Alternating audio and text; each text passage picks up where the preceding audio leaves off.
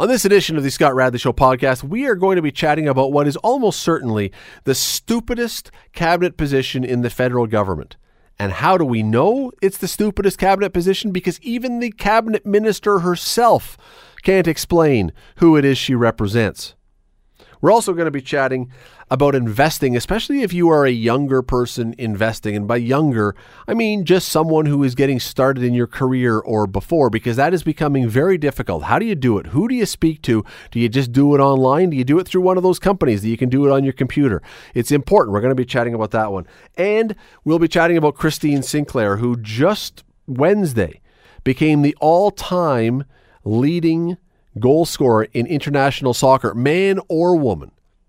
Is she Canada's most underrated athlete of all time? We'll discuss. Stick around.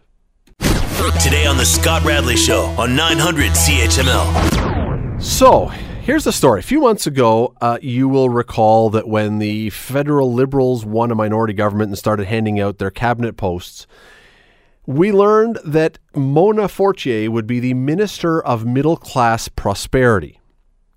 Now, it was a new position, and it sounded a little more that like an extension of a campaign catchphrase than a real job. It had never been there before. A little flaky.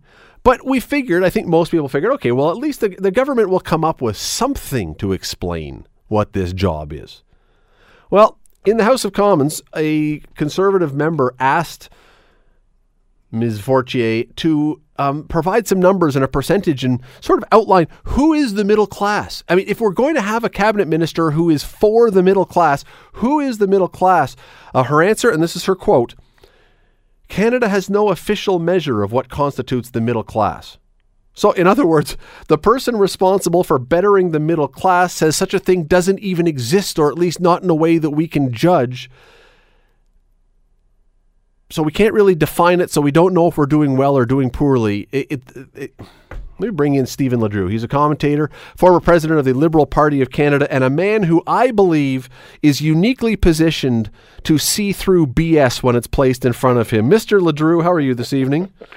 Scott, I'm very, very well. I'm chuckling because I think you're the master of understatement on this one tonight. When your intro, you said it sounded a little flaky. And you're just being Scott. You're just being too. I was trying to be somewhat politic. Yes. Yeah. Don't be politically correct. Not, I would never accuse you of doing that, but really, a lot of people said, "Well, you know, it's a little flaky, but let's just see what happens." I thought it was a lot flaky. I thought it was total imbecilic. I feel badly for the poor minister because she has been handed, you know, a bag of poop on this thing uh, to get into the cabinet and then to have this as your portfolio. There's no ministry, there's no officials. Her job really is to carry the bag as a minister of finance, but the government wanted to have the, um, I guess, put out the image that, you know, like just there's a, a, a woman for um, a minister for. Uh, for, for, for women, and the prime minister is already the minister for feminists. He's the feminist. So they want to have somebody for the middle class. So they think the middle class will be, you know, feel good about themselves. Well, there's someone out there looking out for us. But Stephen, who among us? Uh, and I'm not being funny about this. Do most do most people believe they're in the middle class? I don't know. I can't tell if most people believe they're middle class or most people believe they're not middle class. Surveys in the past um, have always or generally shown that people think they're in the middle class. So Most this means she's do. the minister of everyone, really. Well, yes, maybe she should be prime minister. Um, but, but Scott, it's um, you know, most people in Canada. I know some of your viewers are going to take me to task for this, but unless you're in a a um, you know a native village in northern Canada, and some of them are running really really well. I know some of them very well. Others you think it's out in a third world country out of, you know, northern India. I mean, it's just pathetic. You don't think it's even in Canada.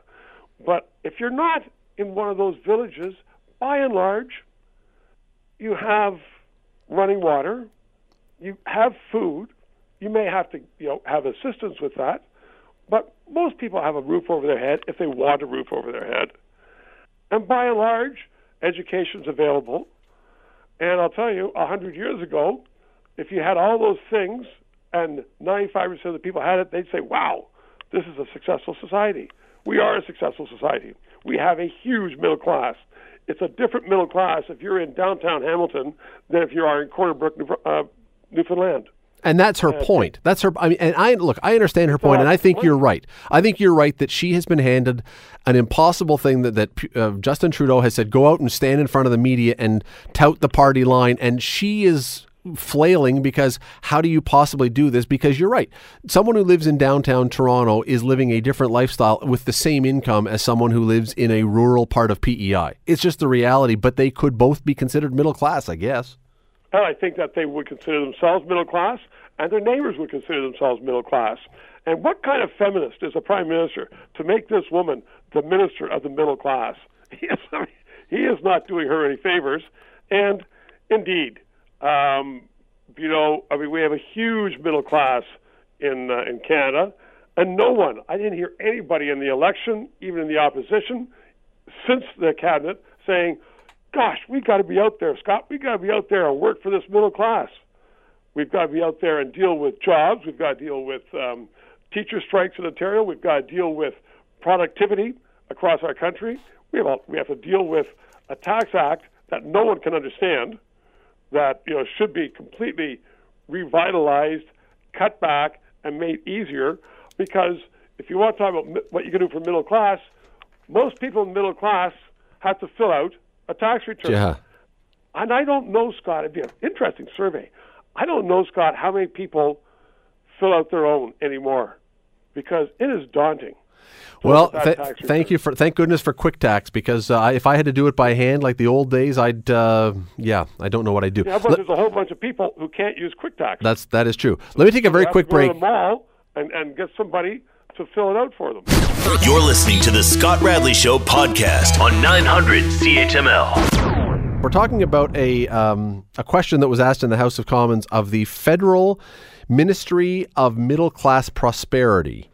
Uh, a question was asked of her by a Tory member this week on Monday. What is the middle class? And the answer was, well, we don't really have any way to determine what the middle class is. It was one of those answers that you just sort of shake your head and you go, how how is this possible? Stephen LeDrew, commentator, former president of the Liberal Party of Canada, joins us. Stephen, this may be, there's a lot of things about this, but this may be to me one of the most stunning things. They have to know. There, there are millions of people, not millions, there are lots of people working for any political party, lots of smart people. They have to know this question is going to come up at some point. How were they? Surely you would come up with some explanation for what the middle class is. So, Madame Fortier would have some answer at the ready when this question came, and yet it appears not to be the case. Well, and also look when the cabinet was uh, sworn in before Christmas, so they've had a long time since then, and they had the questions that day. She was asked about well, what's the middle class, and she said, "I'm just going to get into it." Um, so they've had a lot of time since then, Scott, and they have still have not come up with an answer, and which shows uh, not only was it a silly thing to create, which shows that they were, you know, pandering to some sort of idea of Canadianism, and but also shows what is this woman doing? Like, when, you know, when she goes to work every day, what, what is she doing, Scott? Well, I think she's keeping alive a campaign slogan so that when the party falls, when the government falls, as it will, it's a minority government, and they we roll into an election, they can say, "Look how." Valuable we consider the middle class. We had an entire cabinet position set aside for this. I, I, don't know if it means anything, but it seems to me like it's just an ongoing campaign. Well, it doesn't mean anything because um, I think you're being generous, uh, even in the question on that one, Scott, because it doesn't mean anything. Uh, they will say what you, you said. There's no question about that. I'm just thinking, though, as we discuss this, that maybe one of the the problems is if they said, well, you know, it's between um, ten thousand dollars a year and forty thousand dollars a year if you live in Newfoundland, and it's between fifty thousand dollars a year and one hundred fifty thousand dollars a year if you live in Hamilton. Right. Go to our website. In, Go to our website and see if you fall into the middle class. Yeah, and so do that. But then there's going to be another statistic, though. That statistic, Scott, is going to be well across Canada. There are 90% of people who fall into what we've defined as the middle class. And, well, where are the others? One, they're going to be in the billionaire class. I don't know what the percentage of that is. That's going to be worthy of note. and then there are going to be other people who are poverty stricken, and that's also going to be a problem for the government. So they set themselves up. I hear what you're saying. They set themselves up to say we're doing great things for the middle class, but they're also setting themselves up to be criticized for the fact that there's 10,000, sorry, 10% of the people, which uh, you know what would be 3,500,000 people, are poverty stricken. And why they don't want that? And Stephen, this this is the biggest question to me. You are a government that has talked about how you are progressive and how you are socially aware and all these things. Why would you not? Because I look down the entire list of cabinet ministers, even if you want to have a minister of the middle class, why would you not also have a cabinet minister, a minister of Canada's poor, to say we're looking out after the very least of us to help them? Very good idea because, you know, the middle class, if you say think you're middle class, you're okay. You would Why think? a minister dealing with people who are okay. You're absolutely right. It should have been somebody dealing with those who are destitute because they're the ones that need the help. Yeah, the, I mean, the beauty of this, I suppose, is because of the complete fluffiness of everything, there is no way that we can prove or disprove whether or not she's being successful. So it's guaranteed that when we talk about her, when the government talks about her, she's, she's going to be doing a bang up job because how can you disprove a negative when we don't even know who she's working for? You're absolutely right. And one of the great things is the word you just used, the fluffiness of it. I think that may be one of the best adjectives for this government, the fluffiness of it, because it has been there since October, and I can't think of anything that this government has done. Well, I'm going to run for office, Stephen. I've decided because this has convinced me. She's getting paid uh, No, two hundred and sixty-four two hundred and Can't do that, sixty-four thousand dollars. not fluffy. Well, but I'm going to run, and then when I get in, I'm going to lobby for a role of Minister of Unicorn Preservation. And when they ask me, What are you doing? I'm going to say, How many unicorns died in Canada this year? And someone says, None. I say, See? See how well, how good a job I'm doing? There's, You've see? done a good, good job. And then they'll say, okay, what have you done about coronavirus? well, And then, yeah, well, then that's, you're going to get stuck. that's Scott. another one. Uh, Stephen LeDrew, always appreciate having you on. Thanks for the time today. It's always fun with you, Scott. Thanks a lot. Thanks a lot. You're listening to the Scott Radley Show podcast on 900 CHML. We occasionally talk about finances on the show, people's finances, investing, that kind of thing, retirement. Uh, and I want to do that for the next few minutes because there's something that has been that I've been wondering about that I saw something, I've seen a few things and I wanted to ask someone about. Uh, you have seen commercials on TV, for example, for do it yourself real estate. You know, the one where now you don't need to have a real estate agent. You just get the package, go online, do it all yourself, no commission. Sounds great. Sounds fantastic. Then never used it. I don't know if it's good or not. Uh, there are commercials for do it yourself travel. Probably most of us have used Travelocity or Expedia or that Trivago guy who is on every second commercial. Uh, but we've probably done this. We've booked some kind of travel ourselves. We've essentially cut out a lot of the travel agency business. Well, there are also commercials for do it yourself retirement planning, investing. You've probably seen these. You know the one I'm talking about with the, the young mother with her daughter on her lap talking to the family's longtime advisor, telling her, I don't want to pay for your, I can't afford to pay for you as well for my retirement. You know the one I'm talking about. You've probably seen it. Uh, it is very modern. It is very convenient, I'm guessing. Probably. I've not used it, but probably. Question is, is it smart? Is this the way we should be going? Or do we still need people in the mix? Well, Sean Moyer is a portfolio manager at Mandeville Private Client Incorporated. He joins us now. Sean, how are you today? I'm doing very well, Scott. How are you? I'm great. Thanks for uh, thanks for coming on. Thanks for joining us. Um, I don't know if what I'm talking about is a just a modern thing or a millennial thing or both, um, but it seems as though many of us, through a variety of ways in our society, have been told that it is smart to cut out the middleman and do things ourselves. And in some cases, that makes a ton of sense. I don't know if that makes sense though when it comes to financial planning. Does it? Well, I mean, I think it depends on your type of personality. I think some people are, are self starters. Some people get up, first thing they do is, you know, check their wallet. How much money do I have? Where am I going today? What might I be spending it on? They're they're focused and they're disciplined for their finances. But the truth is, is most of us are very emotional creatures, and that can get in the way when it comes to retirement planning, investing, and uh, can cause a lot of trouble. I don't even. the- sorry, go ahead. Uh, uh, sorry, yeah, no worries. One of the things I was uh, about to mention is that when you're working with a, a professional, one thing you get in life is is a coach through that. Um, when you're doing it by yourself, you maybe don't have that partner to bounce ideas off of. I have not used one of the online do-it-yourself investing tools, uh, so I'm I, am probably not perfect to speak on this one. But I, I, have you ever tried one? Have you ever gone and looked at them? I certainly have, and and some of them are uh, beautiful user interfaces and they're very attractive. But uh, at the same time, when you're talking to a computer, it's always somewhat of an alien experience. You know, there's uh, there's definitely surveys that you can do that help guide you in making some decisions, but ultimately it's a preformed package. And uh, sometimes when you're looking for financial advice for you, this is what's difficult about finding good advice, whether it be on the radio, television, or in print, is that it's general advice and, and not necessarily specific for your circumstances. And working with a, a professional who has your best interest in mind can help you know, make it your own rather than make it something general that you might find online. But uh, you mentioned earlier about millennials and uh, and their approach to investing, and there's a lot of targeted advertising towards millennials using these services because you know. Being a millennial myself, I know I spend a lot of time on my smartphone and on my tablet, and it seems just natural to go there where having a conversation or face to face with somebody in a suit may not feel as natural.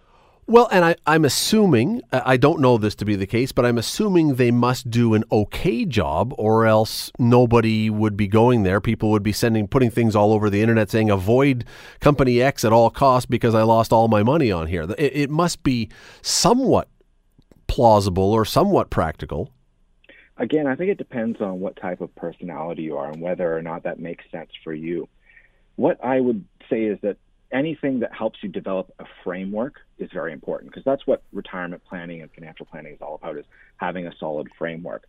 The thing that i question about whether it can necessarily assist is control of emotion. You know when you read uh, certain headlines you might think the world is coming to an end. I actually have a, a, chart that i took a look at uh, at the end of the year and it, it basically talks about the fact that we've had 10 years of very strong growth on the S&P 500 if you had invested $100, let's say, it would be worth $500 today, about five times the amount of return. But then I took a look at the chart, and what was interesting is about every six months there was an, a headline, you know, like the U.S. debt being downgraded, the fiscal cliff, uh, Ebola virus contagion, or the markets falling over a thousand points on the Dow in a day. All these headlines pop up, and then I think to myself, if I was doing this by myself and I was you know, not necessarily fully versed hmm. in investments, how comfortable would I feel pushing through that? And there's been a number of uh, advice studies done by Russell and other industry experts where they take a look at the average return of somebody who does it themselves and the return of somebody who speaks with an advisor. And there can be a couple of percentage point different benefit just by talking to somebody. And whether that means staying invested or whether that means having the appropriate advice, it can go a long way. Are, are people in the financial planning world worried about these kind of things? Because again, like if I'm a travel agent in the last 10 years, I, I'm probably devastated by what's happened because so many people now can do almost everything, almost everything that was once only done by travel agents now online and do it themselves. Is this the concern that this may happen? Well, I don't personally take it as a concern. I can see that being the case, but the reason why I'm optimistic about it is because anytime we grow as a society, as a person, it's when we're challenged. And if we have competition that exists, it just forces us to look in the mirror and hone our skills, hone our approach, make sure that we maybe have access to investment opportunities that you can't get at an online hmm. brokerage. Maybe we approach clients with a, a specific tool for uh, intergenerational wealth transfer or insurance planning. Maybe we build a more well rounded practice. But all of these things help us become better at what we're doing. And competition simply makes us sharper. I'm sure Usain Bolt would uh, mm. would state that if he didn't have all these great athletes pushing him, he wouldn't have set an all time human record for the 100 meter dash. So I think competition is important. You're listening to the Scott Radley Show podcast on 900 CHML. We are talking about investing, especially now that there are options. And I mean, it's obviously a good idea that you want to invest your money and you want to get some return on your savings and all that kind of stuff. But we now see these TV commercials all the time. You don't need an investor. And I, some of these I, I, start to wonder about when I see these ads. So I wanted to bring in Sean Moyer. He's a portfolio manager, portfolio manager at Mandeville Private Client Incorporated. He rejoins us now.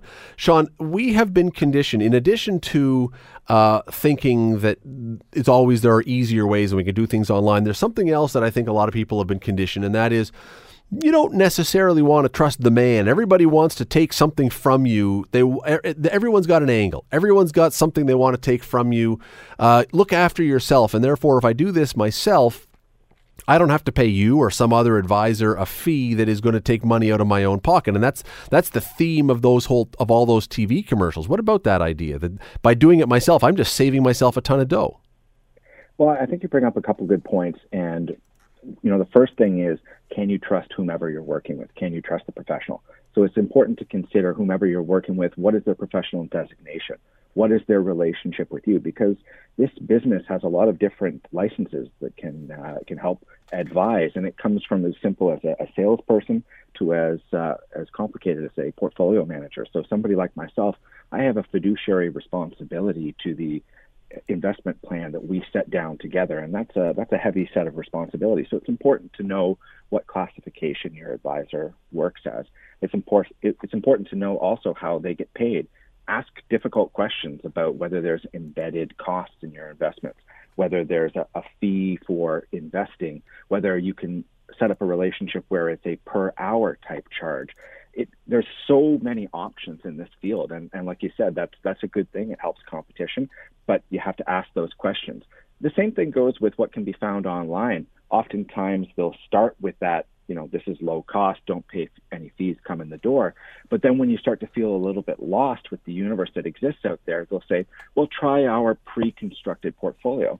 Then you have to take a look under the hood there and say, well, what does that pre constructed portfolio cost? Of course, once you've already moved your money there, that becomes an extra challenge to sort of move away. And, and it's one of those, you know, oops, maybe we've got you uh, scenarios. But I, I think the thing about having a professional is it's a relationship, and you need to make sure that that relationship suits you.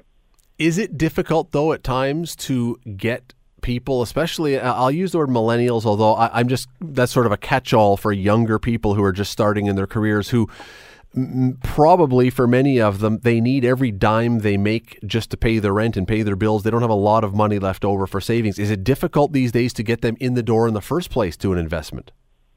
I think it's important to consider intergenerational planning. I mean, not everybody has a perfect family relationship, but if you run under the assumption that a family is a, a cohesive, communicative unit, I mean, one of the favorite things that I do is I'll, I'll speak to a, a client, a partner about their parents and then about their children as well. My favorite meetings are when we have grandparents parents and children in all at the same time so that we can plan and share those conversations. So you bring up a good point about millennials. They often don't get talked to very much about financial planning because there's this assumption that they don't have any money. But the truth of the matter is, is they'll either start to save that money or they may inherit it in the near future. Our parents and our grandparents, like generations never before, have saved money in retirement savings plans, or maybe they've purchased insurance. And ultimately, the millennials may be the beneficiary of those investments. If that money suddenly gets lumped onto their onto their pocket one day, you know, at, at an emotional time of their life, if they've not had any relationship before, if they've not had those conversations, that can be a, a big ask for them. And so what we try to do is we try to talk about a framework that exists across multiple generations of, of family. And one of the unfortunate thing about these ubiquitous commercials that you've been mentioning, Scott, is there's one that I recently saw while watching the Leafs the other night, and uh, it basically said, you know, are you still using mom and dad's advisor? And I, I sort of looked at that and I, I said, well, what's what's wrong with that? If they're having a conversation with you, that that can go a long way. And if you're planning with mom and dad, that can often make sense. And you know, some advisors may shy away from working with clients who haven't yet made any savings, but if that advisor is also the advisor of the parents, they're going to be far more comfortable having a conversation and doing some of that education. But the suggestion would be that advisor is old and dusty and uses old ideas, and you want something modern and I don't know if quicker or so. I mean, it, clearly the implication is that advisor doesn't understand you and your generation. Well, that may be a very good point. And that may also be something that you're that the millennials parents are concerned about as well, but they're just stuck. They're comfortable. They've, you know, been friends with, you know, their advisor for some period of time and they feel comfortable. But if they are looking to the future and if they're wanting to have conversations with their kids to make sure that they're well off, and every parent that I talk to certainly wants that for their kids, then maybe it's time for the family to reconsider who their advisor is as well and, and to maybe make that transition in an effort to start planning. I had a wonderful meeting last week where I met with a, a new gentleman in his uh, his late 70s and his two kids in their in their 40s. And the, the thing that I heard that I loved is that that meeting actually brought them together for the first time in over a month since Christmas, and they were having a meaningful adult conversation about finance, and it, it felt incredibly comfortable. And sometimes that can be a difficult impetus to get going, but having those conversations as, as a family can help make everybody feel a little bit more comfortable. And that's the thing that computers can't do. They can't house everybody sitting around together. They can't start that conversation. And, and there's nothing wrong with being human. And, you know, it's easier to be online. It's, it's maybe a little safer for the first five minutes, but once you break down those barriers and have that human connection, I think it goes a long way because investing is not just numbers; it's also emotion and psychology. We got to go. Not to be smart, but I'm sure that uh, that most kids, if their parents said, "Let's come and talk about our finances," and the will may be involved, most people would show up for that discussion. Sean uh, Sean Moyer, portfolio manager at Mandeville Private Client. Really appreciate the time. We'll do this again. Yeah, it's wonderful to speak with you, Scott. You're listening to the Scott Radley Show podcast on 900 CHML. Christine Sinclair, Canadian soccer player, has just become today, and like within the last hour, the highest scoring soccer player internationally of all time. Male, female, doesn't matter. Highest scoring, which is kind of cool because I was thinking all day when I heard the news that she was the highest scoring woman, which is still a big deal. But this makes it, I think, a bigger deal. Highest scoring ever of all time. Rick Zamperin from, well, from 900 CHML joins me. Rick, how are you? Hey, good to go. How thank, thank, good. Thanks for jumping in. Are, is Christine Sinclair now? I mean, it's been this way for a while that she's been one of the, if not the greatest female athlete from this country. Is she the most underrated athlete in Canada? Ooh, great question. Uh, if she's not, she's certainly in the group. That's for sure. Um, you know, women's soccer has been on the rise over the last couple of decades, and it's no coincidence that it's mainly because of her and her talents and her goal scoring exploits. And as I'm answering this question, I'm trying to think of other females who would be in this category. Well, not sure even females. I mean, there are men too who are sure. underrated, but yeah, I, I mean, we think of her when the World Cup rolls around, and we think of her when the Olympics are on. And generally, I don't think that Christine Sinclair's name. I mean, today we're not doing that, but it's a qualifying. We, we just, she doesn't come up all that often otherwise. And boy, when you look at what she's done, she should. Yeah, definitely. I mean, she has virtually single-handedly taken a program or a team, the Canadian national uh, women's soccer team, uh, from you know a, a, a so-so kind of outfit to one of the top 10. Uh, I think they're ranked fifth in the world. Um, in the world in the FIFA rankings, and yeah, there's other players, and it's you know there's there's 11 people on the pitch, there's trainers, there's coaches, there's whatnot, but her talent uh, has been at the forefront, and she has been even when they didn't have very good teams. I mean, she was still an extremely good player and still scoring goals at uh, what what today turned out to be a record-breaking pace and she really hasn't slowed down over the years. I mean, she is just a consistent goal scoring machine. Uh, and yeah, when you when you think about all the athletes that Canada has produced, the ones that are currently either in their prime or, or getting there, uh, or even those that are you know over over the hill and they've seen their better days, I would think that Sinclair would probably be the most underrated. Because as you mentioned, unless it's the Olympics or maybe the World Cup, we really don't pay attention to her, or even really women's or men's soccer. It's it's only at those kind of premier global events, and when we say, "Oh yeah, I remember this guy," or "Yeah, yeah, I, I remember this uh, you know lady." So yeah, she'd definitely be in that conversation. Well, no uh, with men's soccer, there's a good reason why we don't pay attention because generally they've stunk. Uh, I mean, our national team, they really have. And, and I'm, I was trying to think of not maybe uh, exclude for a second the players who may or may not be on our national team right now. Rick, could you name, leaving aside the active players, could you name one former national men's soccer team player? Well, Dwayne De Rosario comes to mind. All right, one. Uh, you know, one of the all-time greats, and you know, one that's uh, you know locally based, and that's John McCrane. Yep. Uh, you know, Okay. who had, uh, That's one that I thought of. Yep. The 1986, you know, World Cup team, the only team that's made it to the World Cup. But yeah, I mean, apart from Brian Budd is the other one that comes to mind. Yeah. But that's go. That's three. We've got three. sure, I got Paul Stalteri as well. All right. Uh, he was, you know, a, a defender who was, uh, uh, you know, an, an average player on the national scene, but at one point, you know, played a lot of cap, uh, played a lot of caps. Uh, Jason DeVos, uh, Craig Forrest, and net. Uh, so there's some names, but I mean, none of them are really household names. You couldn't you couldn't go to a hundred Hamiltonians and say, name me five Canadian men's soccer players, and they wouldn't be able to do it. You know what's remarkable, and a lot of it has to do with Christine Sinclair. I bet you that for many Canadians, and I, I don't think I'm overstating this, I bet you for many Canadians, they could name as many current or former female national women's soccer team players as they could men. And that's Yeah, that's probably. probably the only sport that you could do that in. And that's based on their success because the Canadian men's team has only been in one World Cup. I know they've been, you know, inching closer to getting there, and with our nation and, and the U.S. and Mexico hosting in 2026, uh, you know that that that team, those players will certainly be, you know, in the headlines. But uh, with the Canadian women's team, there's been World Cups, consistent World Cup appearances, uh, consistent Olympic appearances, and, and a couple of medals to boot. Um, so yeah, you know, as because they have played uh, on the highest heights around the world, their names are in the headlines. Where the men's team simply has missed the boat in that regard.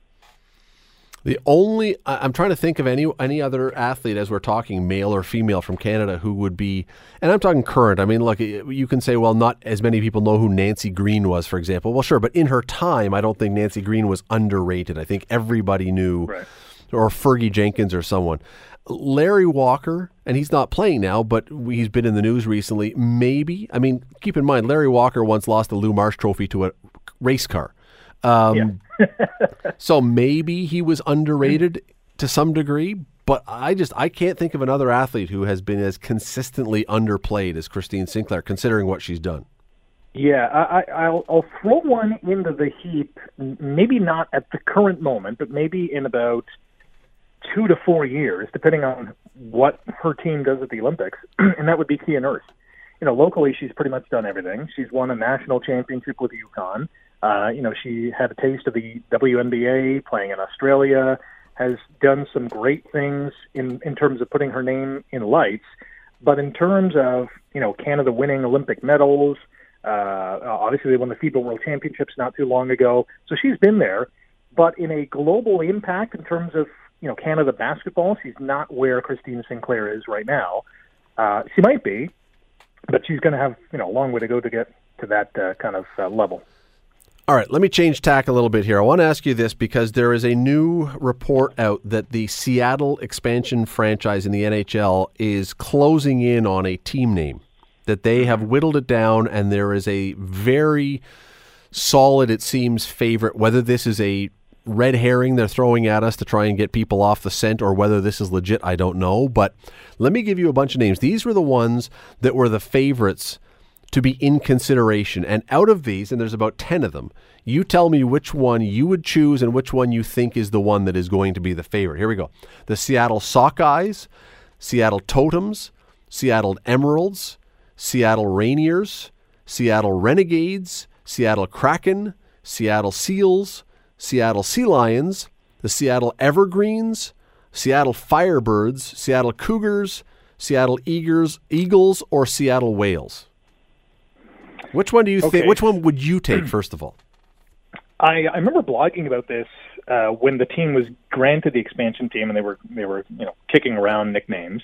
And the one that stood out to me as a you know it was a pretty cool name and a unique emblem, or at least it could be a good logo, would be the Seattle Totems. Um, I'm not sure how much traction that has received. Uh, the Seattle Emeralds was also a name that I thought, yeah, that's kind of cool. It's the Emerald City. Uh, but the one I've been hearing a lot more of is the Seattle Kraken. And I'm not sure what a kraken is, and even if it is, uh, you know, uh, a habit or inhabited of uh, of Seattle, um, but I hear that's the one that's kind of making a lot of waves. I'm not sure if that's the favorite at this point, but I've heard that's kind of uh, you know risen to the upper echelons of uh, that uh, that list. Well, you probably do know what a kraken is because you've probably seen those commercials for. I think it's a rum or a vodka or something. It's a Oh, is it the legendary.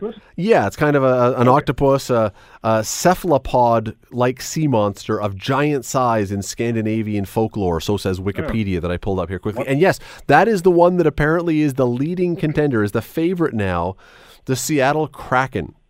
Hmm. I'm picturing the logo and I don't like it.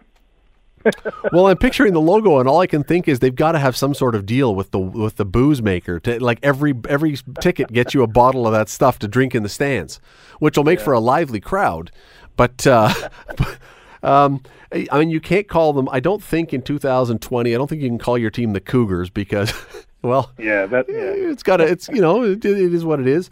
Um, not, I- and I don't know about the totems. I don't know if is that would that be in 2020 would that be considered cultural appropriation to Right, be doing? I don't know if that's uh, Sockeyes. I suppose your lo- your logo could look an awful lot like the Vancouver Canucks w- shoulder patch of the. Uh, I don't know, but Kraken.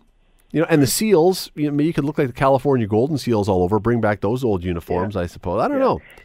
And, and the Firebirds wasn't that? Oh no, that was the Thunderbirds. Was there or is there uh, WHL? Yes, yeah, which probably ties into the Firebirds. Uh, Firebird to me, you know what? The, uh, Firebirds. I loved it when Burt Reynolds drove one in Smokey and the Bandit. Although that, I think that was a Trans Am. Yep, but uh, I'm not sure about a hockey team name. But um, So would the plural of Kraken be Crackeye? or is it Kraken? or just the crack. Just the crack. just the we're, crack, The, the yeah. the Seattle crack. We- We're, we're gonna, doing it in honor of all the local drug dealers that are out there. We're just, we're just going to call it the Seattle crack. Uh, yeah. This, is, this, if it is Kraken, it would be yet another nickname that doesn't end in an S in the NHL. So we have Lightning, we have Wild. No, I think there's another one. Yeah, let me see here because you raise an interesting question. What is the plural of crack? uh, by English rules? The plural of kraken is krakens. So Oh, there there, you go. go. So you can call them the krakens, even though in Norwegian apparently plural is kraken singular. Uh, I'm not sure that uh, listeners are diving this deeply into the grammatical implications of, of what the team name might be, but yeah, it's a. Um, it, it would be like I, I still think. What do you call someone who plays for the Wild? Are they a Wild? I What do you call someone who plays for the Miami Heat? Are they a hot? like these are names. Good that- question. You got to think these things through. The other thing, totally unrelated. Is it not somewhat inappropriate or ridiculous the number of team names that are named after natural disasters? You've got the hurricanes, you've got the avalanche, you've got the I mean, whatever other ones. There's a bunch of them, and I'm thinking, I, you know, if I mean the people in Carolina who've had hurricanes, do you want your team named after a natural disaster that has ruined your house and your community? Constantly reminded of you know what is to come. Yeah, Just around the corner, another hurricane. yeah. There you go. All right, one last thing I want to ask you about, and this is a piece that Steve Milton wrote uh, today, and it's about the CFL. And boy, this seems like we're delving into making things way more complicated than they have to be. I don't know if you saw this piece today, but the CFL is now under. Let me read this paragraph. Under provisions of the CFL's labor agreement hammered out last spring and about to take effect, there are now, and now I'm paraphrasing, American players who have been with a team for a while and in the same community can be a new category. So you've got national players, you've got American players, you've now got global players from their CFL2 that they're trying to get people, and now you're going to have veteran Americans. So they are Canadians on paper. So as you're building your roster, you've now got to factor all these different things into who is going to be in your team. And is this not just complicating things? Yes, very much so. And I I haven't seen the clarification on this and whether or not these American Canadians or whatever they're going to call them uh, are they going to be able to take the spot of a true Canadian? So as we know in the CFL, you need seven Canadian starters. Can you use one of these American Canadians as one of those Canadian starters? And if that is the case, we are going to see, and again, we haven't seen clarification, but we're going to see a lot less Canadian players in the CFL. Is does that fly with fans? I mean, are fans okay with that as long as their team wins, or do fans really care that there are Canadian players on the field? I think, well, I think it all depends on what all the other teams are doing. If you have a, a roster that is stacked with American Canadians and they don't need to start quote unquote true Canadians, uh, and they are, you know, 14 and, and 4, and, and your team is 4 and 14 because you have true Canadians and not these American Canadians, I think that's when fans are going to say, hey, wait a minute, I mean, this is not, this is not equal. Um, yeah, I'm I'm very leery of this. Isn't that how the Baltimore Stallions were so good back in the day? Basically, they didn't have to have any Canadians. Yeah. And and I'm not And dumping on the Canadian players, but if you can go with all American players, pros and guys coming out of the NCAA, and not have to bring in any U Sports or anyone else who are, let's admit it, they they are not probably in a lot of cases as trained up. They, it takes them longer to get there because they haven't had the same. Uh, boy, th- this seems to me to be an advantage. Yeah, I yeah. Again, I'd love to see the clarification. I haven't seen it yet. Maybe they're getting close to that, but yeah, I, I'm I'm not liking where they're going down. I mean, we're bringing in more global players. That's great. I'm not sure how that's going to grow the game, other than uh, you know uh, marketing it to those uh, you know communities or countries. I'm not sure how many dollars you're going to get out of those, but that's taking a job from someone else and potentially another Canadian football player. Yeah, I, I- you know, I, I talked to uh, an official at one point because I, I said to them, do you actually, when the players are lining up, do you really check to make sure there are the right number of nationality people on the field? And I'm told, yes, we do. That somebody is act, of, of the officials is really truly monitoring to make sure you have the right number of Canadians on the field. And I'm thinking, what what are you doing to these officials? If now you've got four categories and you have to be before the ball is snapped, you have to figure all this stuff out. And if it's wrong, throw a flag. I mean, it, it boy, it, Rick, for the points you made, because we, I I think we do want Canadians to have a chance to play in the Canadian Football League. And for that, I, I boy, it, it's to me, this is just adding layers that are unnecessary. Yeah, and the number of Canadian starters have gone down over the last number of years. You know, at one point there was, I think it was 10 or 11, and it's gone down to seven, and now this potentially could reduce it even further. And I know there has been talk of, you know, should the league reduce the number of Canadians as well? And I think that's what, know, it's a, it's a big part of what makes the CFL the CFL is that, you know, you have these Canadian football players. Most of them come out of the, you know, U Sports system, but there are some that go down to the NCAA and then come back up here. But, uh, you know, that's what makes this league and all the other different roles, obviously different from the NFL or any other league out there, is that there's a there is a, a wide splash of Canadiana uh, with you know the people that play the game. Does it not also keep the pipeline going too? Because if you start taking away jobs and taking away the belief that you may be able to play in the CFL, do people not, some players, not just bail out? I mean, it, I, I may stick around if I think that I'm good enough to get a job, but if I'm no longer believing that, I may just decide to get out of here. Yeah, yeah, definitely. I mean, if you were in the U Sports system right now, and now there's you know this many uh, uh, fewer positions, uh, you know, to to be a starter or even get on a team, you're either a you're not even going to pursue football any longer, or or b you'll pursue it and then you know at some point realize. You know what? I'm just not good enough to be a starter. I don't want to sit on the bench or a practice roster for a couple of seasons. I might as well start my other career uh, whether it's business or whatever whatever you're going to go into. But yeah, that might further reduce the pipeline, and that'll have an impact on you know places like McMaster and Western and uh, you know all these other you know Edmonton, Calgary, all these football powerhouses that have built amazing systems, but now you're basically promised one less spot or a couple of less spots in the CFL. That might curtail a lot of athletes to look elsewhere. Rick Zamperin, always appreciate the time. Thanks for doing this, sir.